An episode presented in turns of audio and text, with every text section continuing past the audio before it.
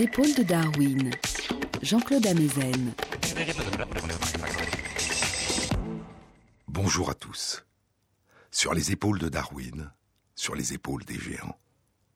Se tenir sur les épaules des géants et voir plus loin, voir dans l'invisible, à travers l'espace et à travers le temps. Entrevoir tous ces mondes disparus qui nous ont donné naissance et dont nous retrouvons soudain des vestiges. Tant de mondes disparus que nos ancêtres nous ont laissés en héritage. Et il y a plus. Plus que cette immense succession d'existences, d'inventions, de cultures, de découvertes, d'outils, d'œuvres d'art, de symboles pour la plupart encore mystérieux qu'ils nous ont légués et que nous découvrons peu à peu. Il y a plus que ce passé dont nous avons si peu de souvenirs, comme nous avons si peu de souvenirs de notre première enfance, cette lointaine histoire de nos ancêtres qui précède l'écriture et que nous appelons pour cette raison la préhistoire, ce qui précède l'histoire, ce qui précède le Il était une fois. Un Il était une fois dont ils ne sont pas les narrateurs. Un Il était une fois dont nous sommes désormais les seuls narrateurs.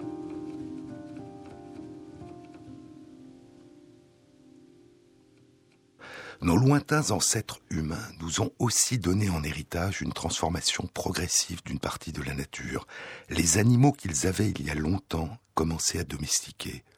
Ces animaux qui ont commencé à vivre parmi eux et qui vivent aujourd'hui encore parmi nous, non seulement à la ferme, à la campagne, les chèvres, les moutons, les vaches, les cochons, les chevaux, mais aussi dans nos villes, dans nos appartements, nos fidèles compagnons, les chiens et les chats. Et ils nous ont légué les plantes qu'ils avaient il y a longtemps déjà commencé à domestiquer et dont nous nous nourrissons encore aujourd'hui, le millet, l'orge, le blé, le riz, le maïs. Mais au plus loin que nous pouvons remonter dans ce qui précède ce que nous appelons l'histoire, la première domestication de la nature qu'ont réalisé nos lointains ancêtres n'est pas celle d'un animal ou d'une plante. C'est celle d'une source de chaleur et de lumière. C'est la domestication du feu. Il fuyait dans la nuit, dans la nuit épouvantable. Fous de souffrance et de fatigue, tout leur semblait vain devant la calamité suprême. Le feu était mort.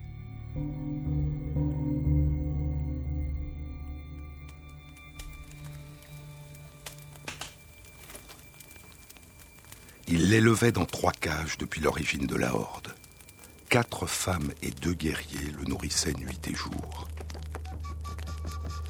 Dans les temps les plus noirs, il recevait la substance qui le fait vivre, à l'abri de la pluie, des tempêtes, de l'inondation. Il avait franchi les fleuves et les marécages sans cesser de bleuir au matin et de s'ensanglanter. Sa face puissante éloignait le lion noir et le lion jaune, l'ours des cavernes et l'ours gris, le mammouth, le tigre et le léopard, ses dents rouges protégeaient l'homme contre le vaste monde. Toute joie habitait près de lui. Il tirait des viandes une odeur savoureuse, durcissait la pointe des épieux, faisait éclater la pierre dure. Les membres lui soutiraient une douceur pleine de force. Il rassurait la horde dans les forêts tremblantes, sur la savane interminable, au fond des cavernes. C'était le Père, le gardien, le sauveur, plus farouche cependant, plus terrible que les mammouths, quand il fuyait de la cage et dévorait les arbres. Il était mort.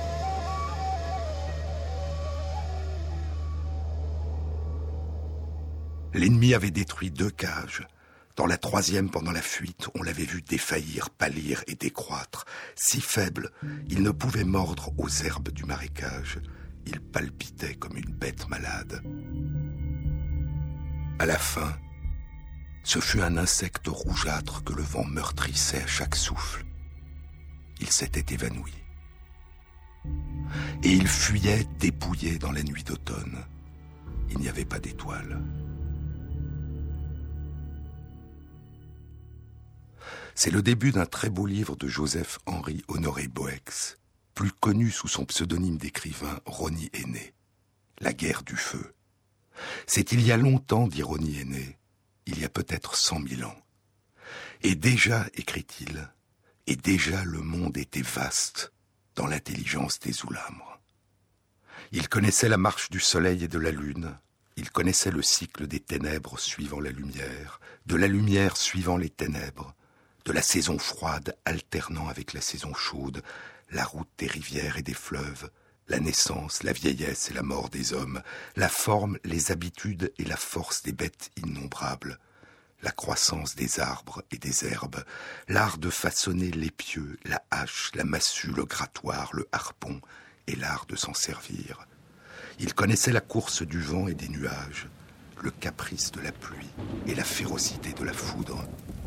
Enfin, il connaissait le feu, la plus terrible et la plus douce des choses vivantes, assez fort pour détruire toute une savane et toute une forêt, avec leurs mammouths, leurs rhinocéros, leurs lions, leurs tigres, leurs ours, leurs aurochs et leurs urus. La vie du feu avait toujours fasciné Nao. Comme aux bêtes, il lui faut une proie. Il se nourrit de branches, d'herbes sèches, de graisse. Il s'accroît. Chaque feu naît d'autres feux. Chaque feu peut mourir. Mais la stature d'un feu est illimitée. Et d'autre part, il se laisse découper sans fin, chaque morceau peut vivre, il décroît lorsqu'on le prive de nourriture, il se fait petit comme une abeille, comme une mouche. Et cependant il pourra renaître le long d'un brin d'herbe et redevenir aussi vaste qu'un marécage. C'est une bête, et ce n'est pas une bête. Il n'a pas de pattes ni de corps rampant, et il devance les antilopes. Il n'a pas d'ailes, et il vole dans les nuages. Pas de gueule, et il souffle, il gronde, il rugit. Pas de mains ni de griffes, et il s'empare de toute l'étendue. Nao l'aimait, le détestait et le redoutait. Enfant, il avait parfois subi sa morsure. Il savait qu'il n'a de préférence pour personne, prêt à dévorer ceux qui l'entretiennent, plus sournois que la hyène, plus féroce que la panthère. Mais sa présence est délicieuse.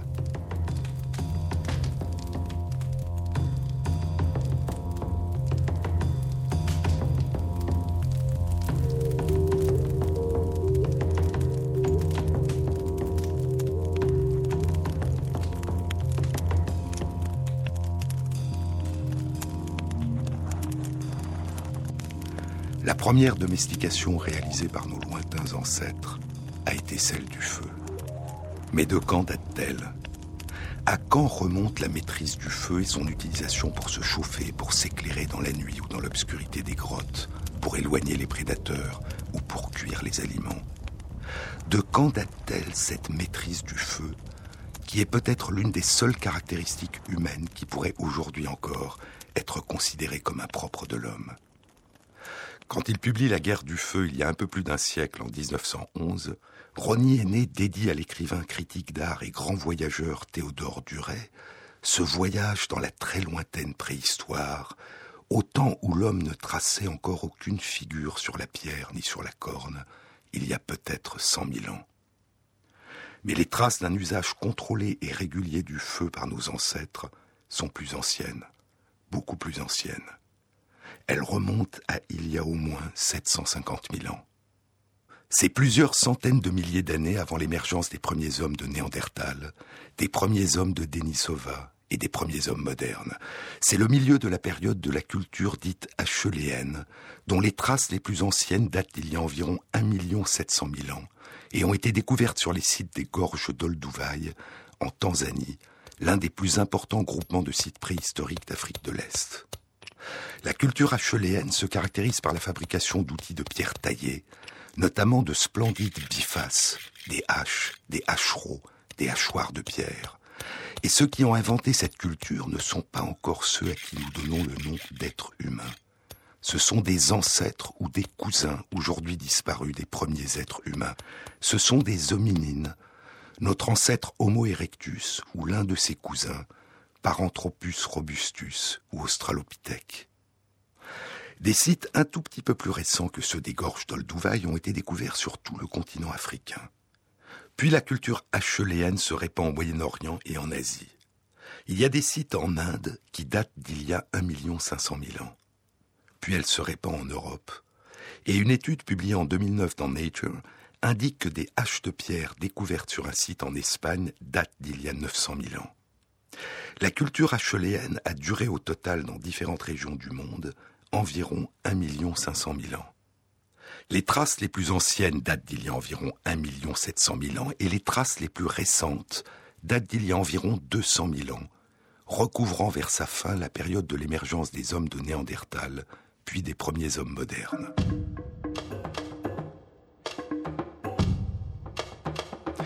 La culture acheléenne tire son nom de la découverte en 1872 d'un site très éloigné à la fois dans l'espace et le temps du berceau africain de cette culture, le site de Saint-Acheul, en France, à l'est de la ville d'Amiens. Il date d'une période très tardive de la culture acheléenne, entre il y a 500 000 ans et il y a 300 000 ans.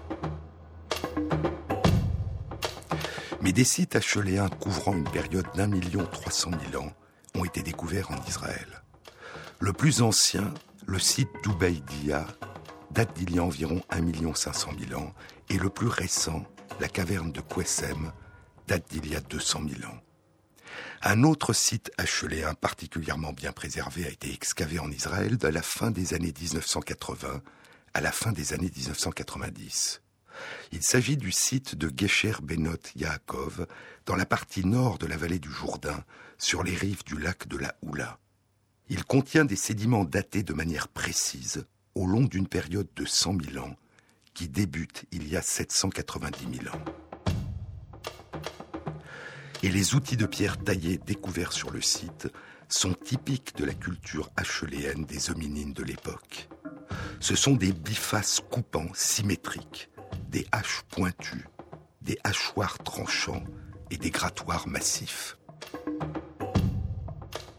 Certains outils sont en silex, mais l'immense majorité a été taillée dans de la pierre volcanique, du basalte, que les hominines extrayaient par plaques des carrières qu'ils avaient creusées dans les collines du Corazim, qui surplombent aujourd'hui le lac de Galilée.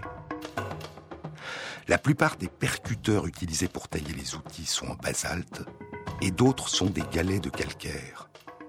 De gros blocs de basalte retrouvés sur le site, des percuteurs pesant plus de 15 kilos, leur servaient probablement à extraire les plaques de basalte de la carrière, et des entailles sur certains de ces percuteurs suggèrent qu'ils utilisaient probablement aussi d'autres outils, des leviers, pour disjoindre les strates de basalte dans leur carrière.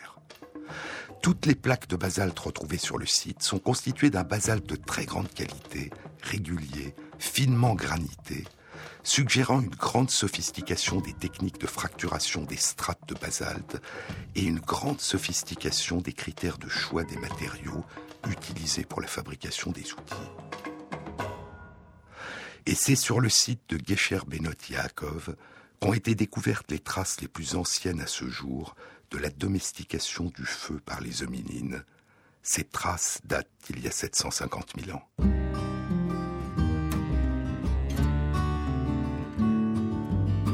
Pas un bruit dans la rue Saint-Georges, pas un geste sur mon dos, juste l'air froid des regards qui fuient, assez de larmes sous ma gorge.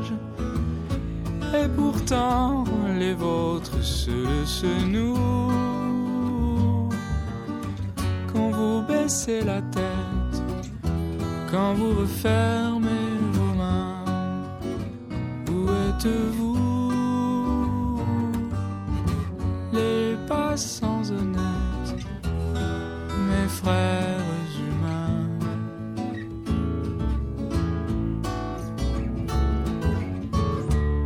Simple victime, depuis le temps que l'on m'abat sur les pavés.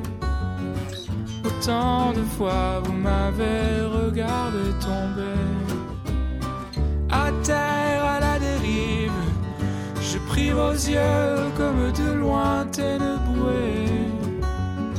Mon sang qui coule chaud quand le vôtre est glacé.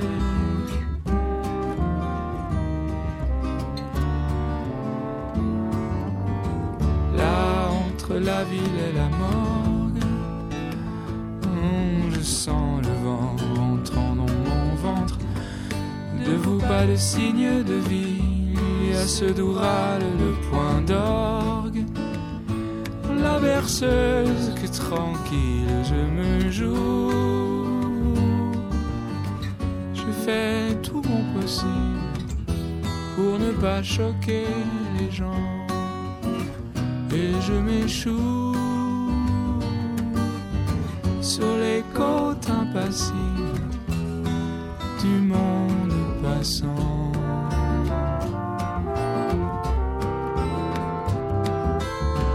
Et moi, simple victime, depuis le temps que l'on m'abat sur les pavés, autant de fois vous m'avez regardé tomber à terre à la dérive. Je prie vos yeux comme de lointaines bouées. Mon sang qui coule chaud quand le vôtre est glacé.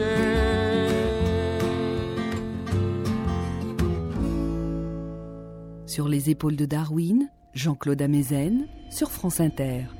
À l'intérieur du site de Gesher Benot Yaakov, il y a de très nombreux ossements de gibier, surtout des ossements de daims et d'éléphants aujourd'hui disparus, Elephas anticus ou éléphants à défense droite mais aussi des ossements de rhinocéros et de gazelles. L'étude des marques laissées par les haches et les hachoirs sur les os du gibier suggère que ces hominines découpaient les carcasses de la même façon que le feront beaucoup plus tard les hommes modernes dans la même région. Il y a aussi de nombreux vestiges de poissons, principalement des carpes, des vestiges de crustacés, principalement des crabes, et de tortues d'eau douce. Il y a aussi des traces de plantes comestibles qui poussaient à l'intérieur des lacs tout proches du site, comme le nénuphar épineux Eurial ferox, dont les graines blanches riches en amidon sont consommées aujourd'hui en Inde, en Chine et au Japon. Et il y a des traces de nombreuses autres plantes qui poussaient à sec, à une plus grande distance du site, du raisin des vignes sauvages Vitis sylvestris, des olives, des glands de chêne, de la betterave sauvage, du chardon-marie. L'analyse des différentes couches du site suggère que les occupants se sont transmis de génération en génération les mêmes pratiques en matière de cueillette, de nourriture et de taille des outils au long d'une période d'au moins 50 000 ans.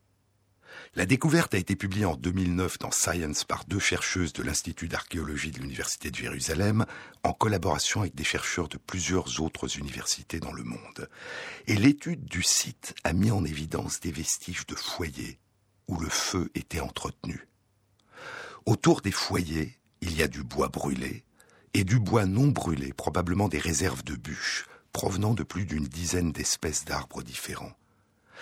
Il y a des graines brûlées et non brûlées de plantes comestibles, et la présence près des foyers de percuteurs de basalte et de calcaire avec des trous suggère qu'ils étaient utilisés pour casser la coque des noix avant de les cuire. À distance des foyers, on trouve la grande majorité des éclats de silex, ce qui indique que l'activité de la taille des bifastes silex se faisait loin du feu. Et c'est à distance des foyers aussi qu'on trouve les vestiges de préparation des poissons. En revanche, les vestiges de préparation du gibier n'ont pas de localisation précise, on en trouve autant près des foyers qu'à distance. L'étude avait pour titre Une organisation spatiale des activités des hominines à Gesher Benot Yaakov. Elle suggère que les hominines qui ont occupé ce site il y a 750 000 ans avaient divisé le site en différents espaces de travail et répartissaient probablement les tâches entre les habitants. Et cette organisation dans l'espace semblait se faire en fonction de la localisation des foyers où les hominines entretenaient le feu.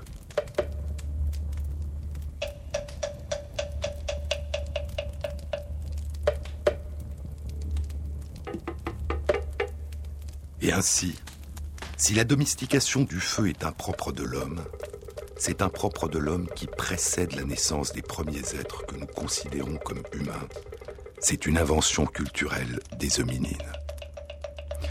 Il y a un usage du feu autre que son utilisation pour se chauffer, pour s'éclairer dans la nuit ou dans l'obscurité des grottes, pour éloigner les prédateurs ou pour cuire les aliments. C'est une utilisation du feu pour la fabrication des outils de pierre, et notamment des armes de pierre.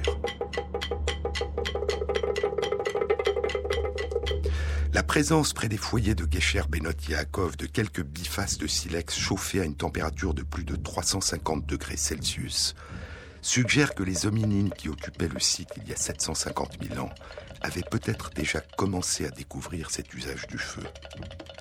Mais les traces d'un usage systématique et beaucoup plus sophistiqué sont beaucoup plus récentes.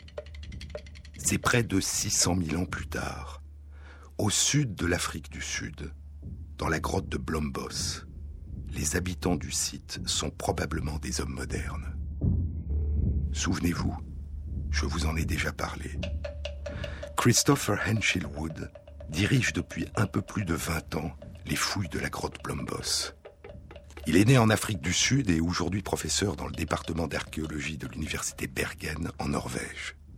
En 2002, il découvre dans une couche de la grotte qui date d'il y a 73 000 ans plus de 400 très minces pointes de pierre taillées, des bifaces, dont certaines semblent avoir été utilisées comme pointes de lance. Neuf ans plus tard, en 2011, Christopher Henshill Wood publie dans Science une autre découverte. Dans une couche plus profonde de la grotte Blombos, où les objets datent d'il y a 100 000 ans, il y a deux coquilles nacrées d'Aliotis, des ormeaux, qui contiennent chacune un composé rouge, formé de la même proportion de poudre d'ocre, de charbon et de poudre d'os broyé. À côté, il y a des marteaux de pierre, et des pierres qui servent probablement de meule, et un agitateur, un mélangeur en os, l'équivalent d'un petit atelier pour préparer le mélange. Le fait que les deux coquilles nacrées d'ormeaux contiennent la même proportion de poudre d'ocre rouge, de poudre d'os et de charbon suggère que les artisans de la grotte disposaient d'une recette précise pour fabriquer leurs pigments, qu'ils réalisaient une expérience de chimie.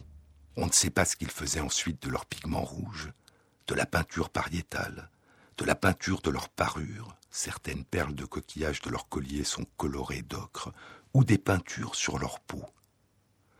Mais revenons à l'usage du feu et aux pointes bifaces. En 2009, des chercheurs de l'université de Cape Town en Afrique du Sud, en collaboration avec des chercheurs d'autres universités dans le monde, publient dans Science une étude des fines pointes bifaces découvertes dans la grotte de Blombos et dans d'autres sites en Afrique du Sud. Les plus anciennes pointes datent d'il y a 164 000 ans, la plupart d'il y a 72 000 ans. Ces minces pointes bifaces sont faites de silcrète, un conglomérat de sable et de fin gravier cimenté par la silice, dont la présence est répandue en Afrique du Sud. Et les chercheurs se sont demandé si longtemps avant de faire fondre les métaux, les premiers hommes avaient utilisé le feu pour chauffer la silcrète et faciliter la taille des minces bifaces pointues, découpées comme des feuilles tranchantes qu'ils utilisaient comme pointe de lance ou de flèche. Les chercheurs ont d'abord exploré si le fait de chauffer le silcrète facilitait sa taille. Pour bien tailler un biface fin, il faut que la propagation de la fracture de la roche suive la direction de la frappe et pas les caractéristiques particulières de la structure interne de la roche.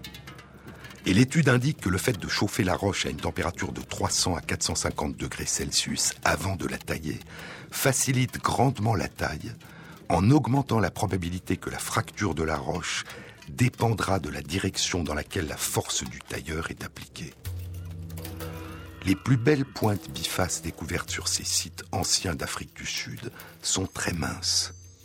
Et l'étude indique que chauffer la roche de silcrète à une température de 300 à 450 degrés Celsius facilite grandement l'obtention de minces lames bifaces pointues et tranchantes.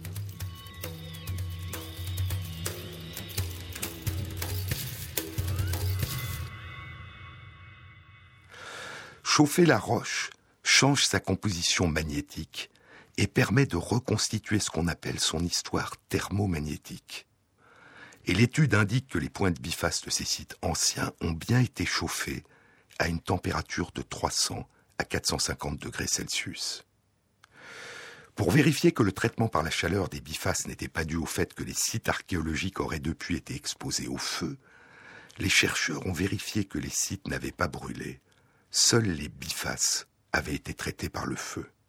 Enfin, En utilisant des techniques de thermoluminescence et d'analyse de la capacité de la roche silcrète taillée à refléter la lumière, il est possible de déterminer si l'exposition au feu a eu lieu avant la taille ou après. Et l'étude indique que les pointes bifaces de ces sites anciens ont été exposées au feu avant d'être taillées. Et ainsi, depuis au moins 164 000 ans, et de manière généralisée depuis 72 000 ans, les hommes qui vivaient en Afrique du Sud utilisaient le feu de manière contrôlée, comme instrument d'une technique qu'on appelle la pyrotechnologie, pour fabriquer leurs outils et leurs armes. Les anciens artisans d'Afrique du Sud n'étaient pas seulement des apprentis chimistes qui mesuraient minutieusement la proportion d'ingrédients nécessaires à la fabrication de leurs pigments d'ocre rouge, ils étaient aussi des apprentis ingénieurs qui manipulaient le feu pour améliorer l'efficacité de leur activité de tailleur de pierre. Sur les épaules de Darwin, sur France Inter.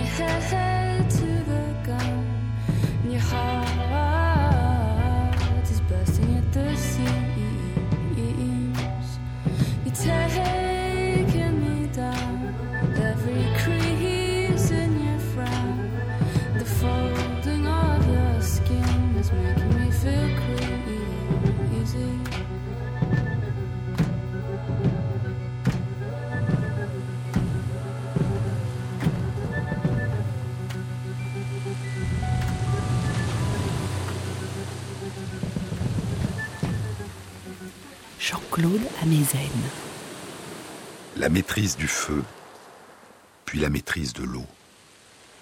Domestiquer le feu, puis parcourir les mers. Les traces les plus anciennes des remarquables talents de navigateurs des hommes modernes datent d'il y a 50 000 ans. À l'époque, les îles de Sumatra, de Java, de Bali et de Bornéo ne sont pas des îles. Elles font partie des terres du sud-est du continent eurasien et elles sont reliées entre elles et au continent eurasien par les terres aujourd'hui immergées de la plateforme continentale de Sunda. À l'époque, Au large, au sud-est, il y a 1500 km de mer, parsemés de 17 000 îles de l'archipel de Wallace. Et encore plus loin, toujours au sud-est, au-delà de plusieurs centaines de kilomètres de pleine mer, il y a le continent Saoul, qui joint à l'époque la Nouvelle-Guinée, l'Australie et la Tasmanie. Et c'est il y a 50 000 ans que des hommes modernes traversent à bord d'embarcations l'archipel de Wallace et plusieurs centaines de kilomètres de pleine mer et posent le pied sur le continent Saoul, gagnant les régions qui constituent aujourd'hui la Nouvelle-Guinée, l'Australie et la Tasmanie.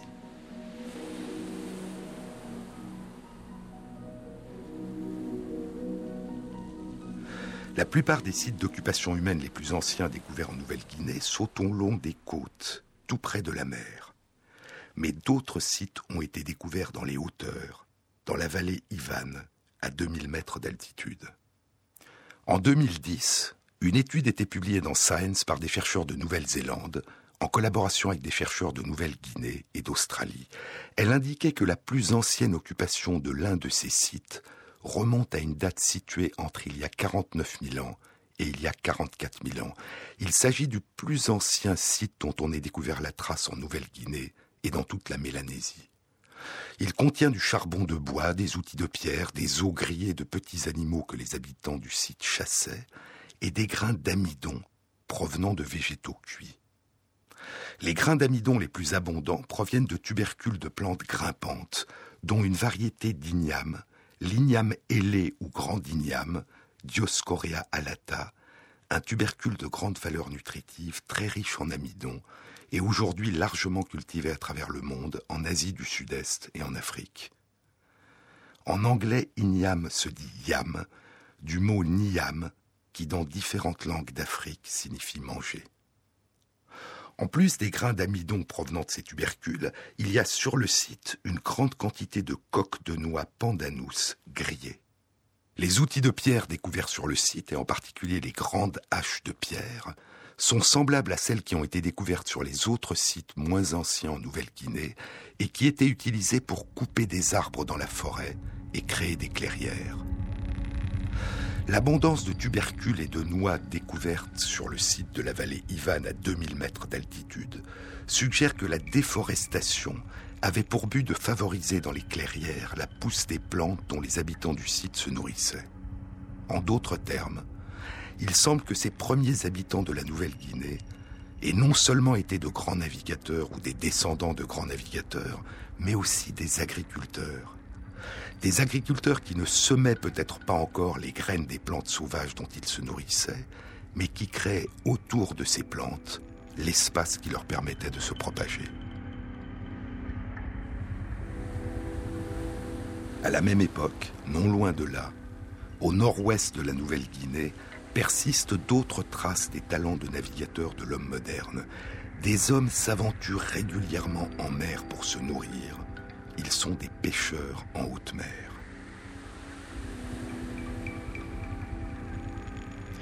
Des traces de pêche datant peut-être d'il y a 140 000 ans, et en tout cas d'il y a au moins 50 000 ans, avaient été découvertes en Afrique du Sud dans la grotte de Blombos. Mais il s'agissait de poissons d'eau douce.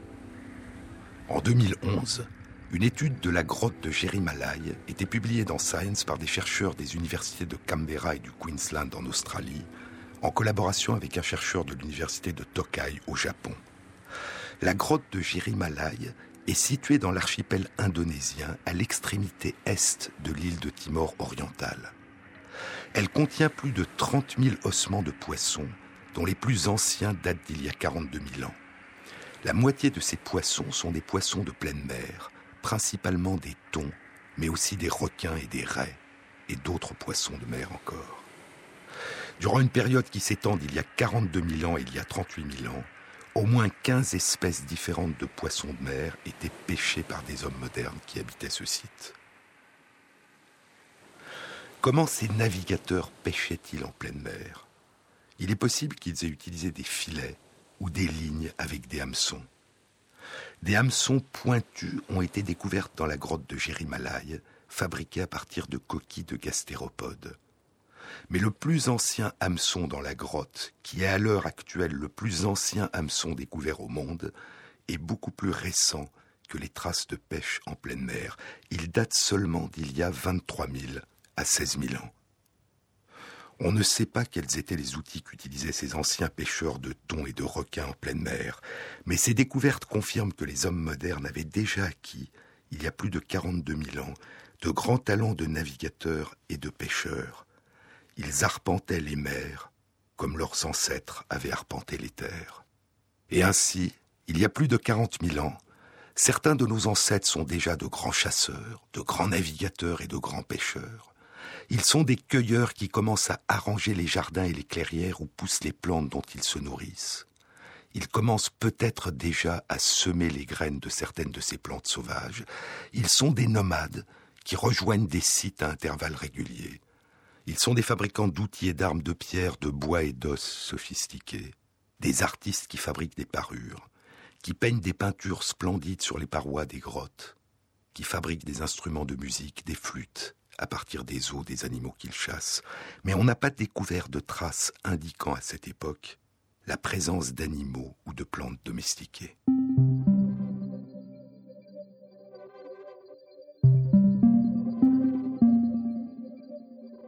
Dans son grand livre publié en 1859, L'origine des espèces, Darwin avait proposé l'existence de lois naturelles à l'œuvre dans l'évolution du vivant, la sélection naturelle, le mécanisme qui, depuis l'origine de la vie, avait donné naissance à l'infinité des formes les plus belles et les plus merveilleuses, c'est-à-dire à, l'ensemble de la diversité du vivant. Douze ans plus tard, en 1871, dans un autre grand livre, La généalogie de l'homme, il avait proposé l'existence d'une autre forme complémentaire de sélection opérant dans la diversification du vivant. Cette forme de sélection résultait, disait-il, de la propagation et de l'accentuation à l'intérieur d'une même espèce des caractéristiques des mâles et des femelles impliquées dans la séduction, et il l'avait appelée la sélection sexuelle.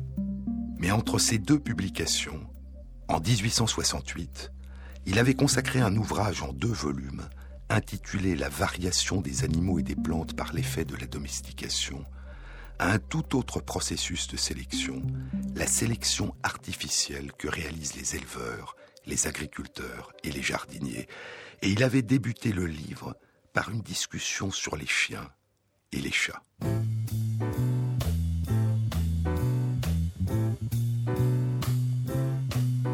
Well, it's a marvelous night for a moon dance with the stars up above in your eyes. A fantabulous night to make romance neath the cover of October skies. You know the leaves on the trees are falling to the sound of the breezes that blow.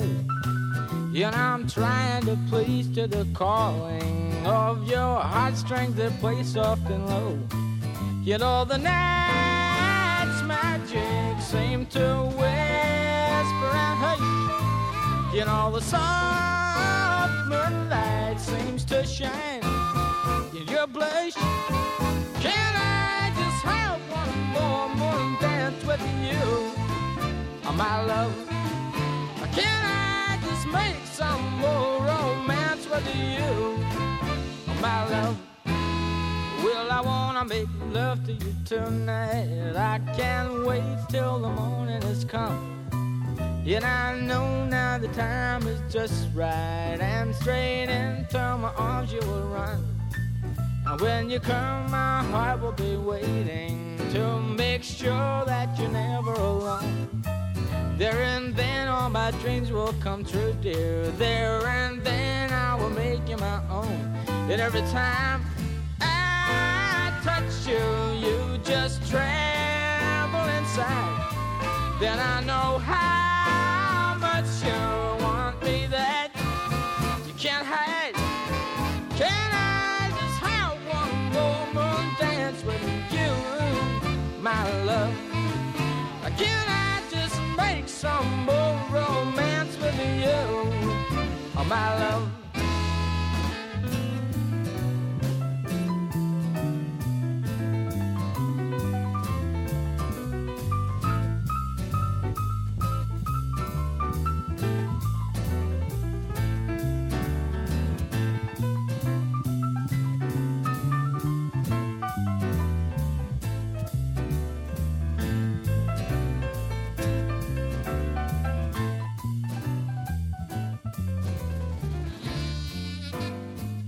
Sur les épaules de Darwin, Jean-Claude Amezen.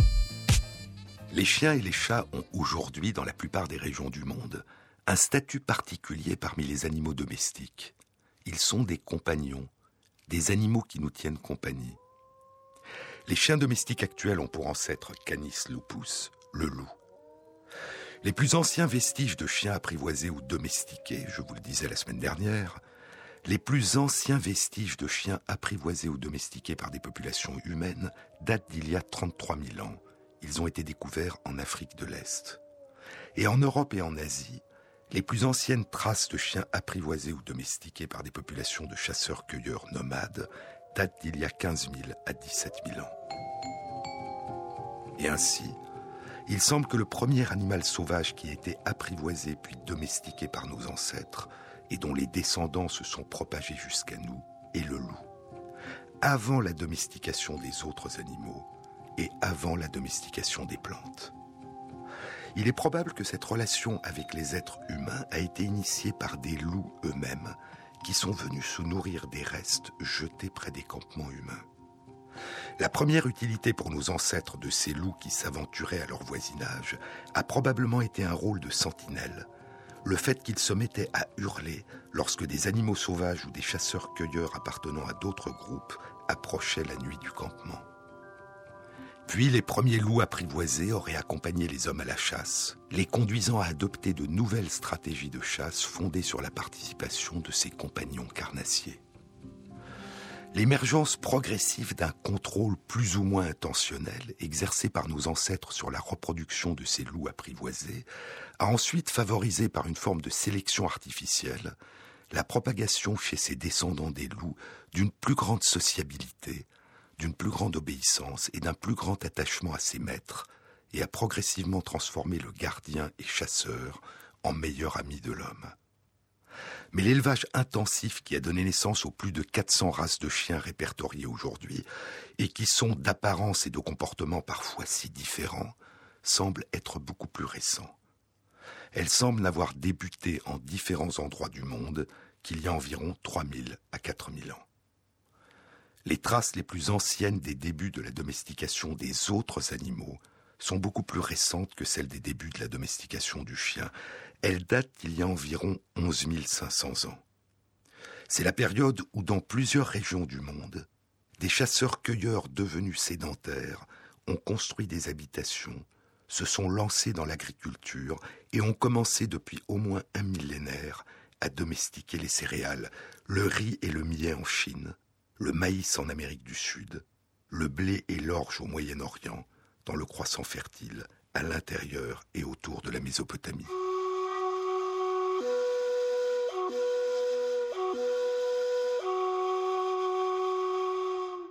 Et c'est chez les agriculteurs du croissant fertile que les plus anciens vestiges de domestication d'animaux autres que le chien ont été découverts à ce jour. Les plus anciennes traces de domestication sont celles des chèvres sauvages, Capra et Gagrus et Gagrus, qui sont les ancêtres de la chèvre domestique. Puis les mouflons à cornes circulaires, Ovis orientalis, qui donneront naissance aux moutons. Les aurochs, Bos primigenius, aujourd'hui disparus, qui sont les ancêtres des bovins domestiques. Et les sangliers sauvages, Sus cropha, qui sont les ancêtres des cochons domestiques. Et c'est de cette période que datent aussi, je vous le disais la semaine dernière, les traces les plus anciennes du début probable de la domestication du chat. Les vestiges les plus anciens de la domestication du cheval sont plus récents. Ils ont été découverts au Kazakhstan sur des sites occupés par nos ancêtres et datent d'il y a 5500 ans. Mais l'étude, publiée en 2009 dans Science, met en évidence l'existence chez ces chevaux du Kazakhstan de signes de domestication déjà avancés. Ces chevaux sont plus élancés, moins massifs que les chevaux sauvages d'aujourd'hui et que les chevaux sauvages de l'époque retrouvés dans d'autres sites de la région. Il y a, dans des amphores découvertes sur le site, des traces d'acide gras dont les études isotopiques indiquent qu'il s'agit de lait de jument. Et ces habitants du Kazakhstan ne se contentaient pas de tirer une partie de leur nourriture de la domestication des chevaux, ils utilisaient aussi les chevaux pour se déplacer, ils les montaient, comme en témoignent les traces des morts retrouvées sur les os de la mâchoire de ces chevaux.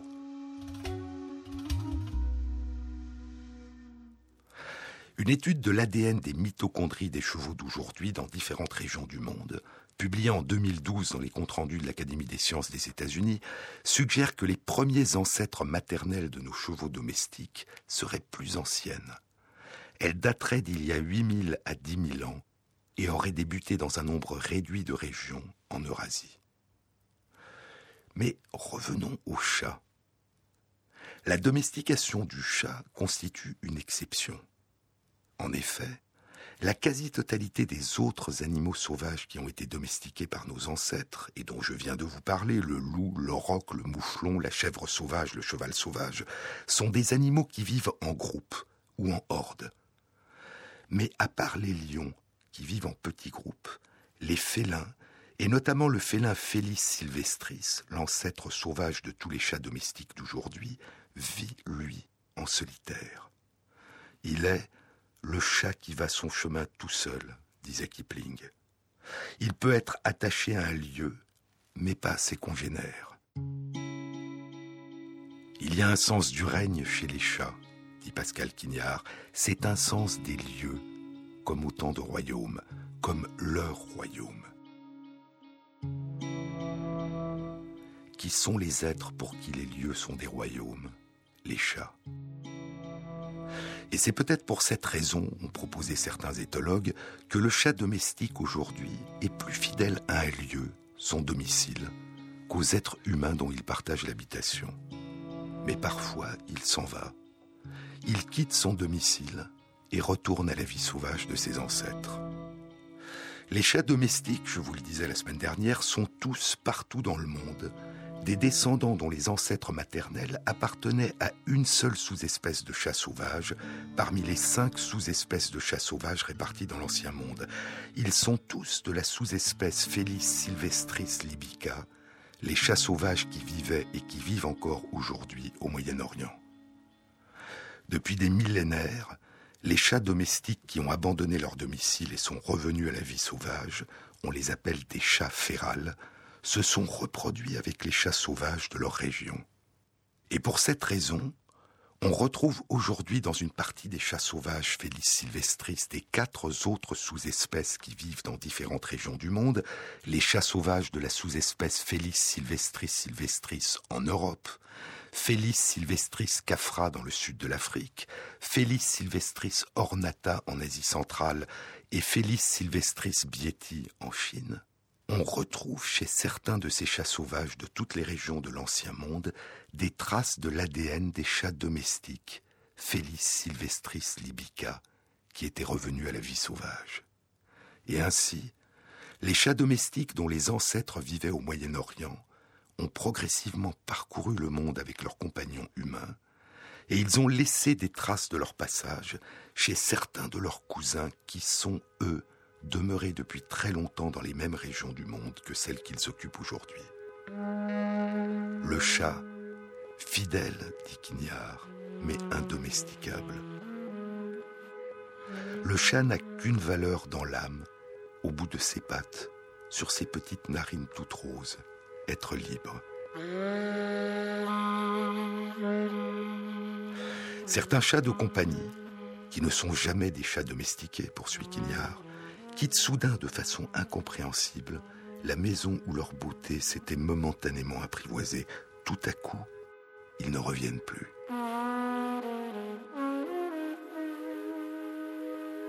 Ils laissent derrière eux les refuges que leur offraient les hommes. Ils rejoignent la vie sauvage, ou plutôt, ils rejoignent une espèce de vie libre, faute qu'ils aient jamais été des fauves faute qu'ils aient connu autre chose que les contraintes des litières, des bols d'eau, la petite pelle ajourée pour ramasser les crottes, la propreté maniaque de l'instinct, la chaleur parfaite, continue et exquise des radiateurs en fonte, les mets préparés, les carreaux transparents, frais et odorants des vitres, l'onctuosité des couvertures, des vêtements, des manteaux, des sacs, des coussins, la profondeur moelleuse des heures lasses et régulières on nomme ces chats des chats arrêts. Ils ont conservé de la vie asservie une magnifique fourrure, les yeux de la séduction, toutes les apparences raffinées de leurs anciennes mœurs, mais leur faim ne connaît plus les proies possibles.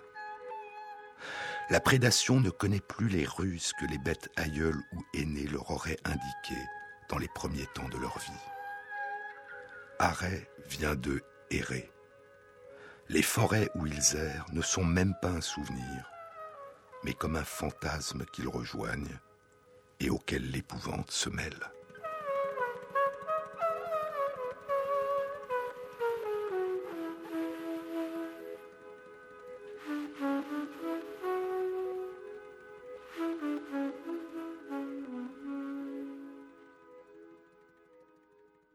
Jean-Claude Amezen. Sur les épaules de Darwin. Une annonce. La prochaine rencontre du Centre d'études du vivant dans la série Les battements du temps aura lieu mardi 28 janvier de 19h à 21h à l'amphithéâtre Buffon, Université Paris Diderot. Elle aura pour thème Traduire et sera animée par Bruno Gorier, poète et traducteur. Vous trouverez tous les renseignements concernant cette rencontre sur la page de l'émission sur le site franceinter.fr.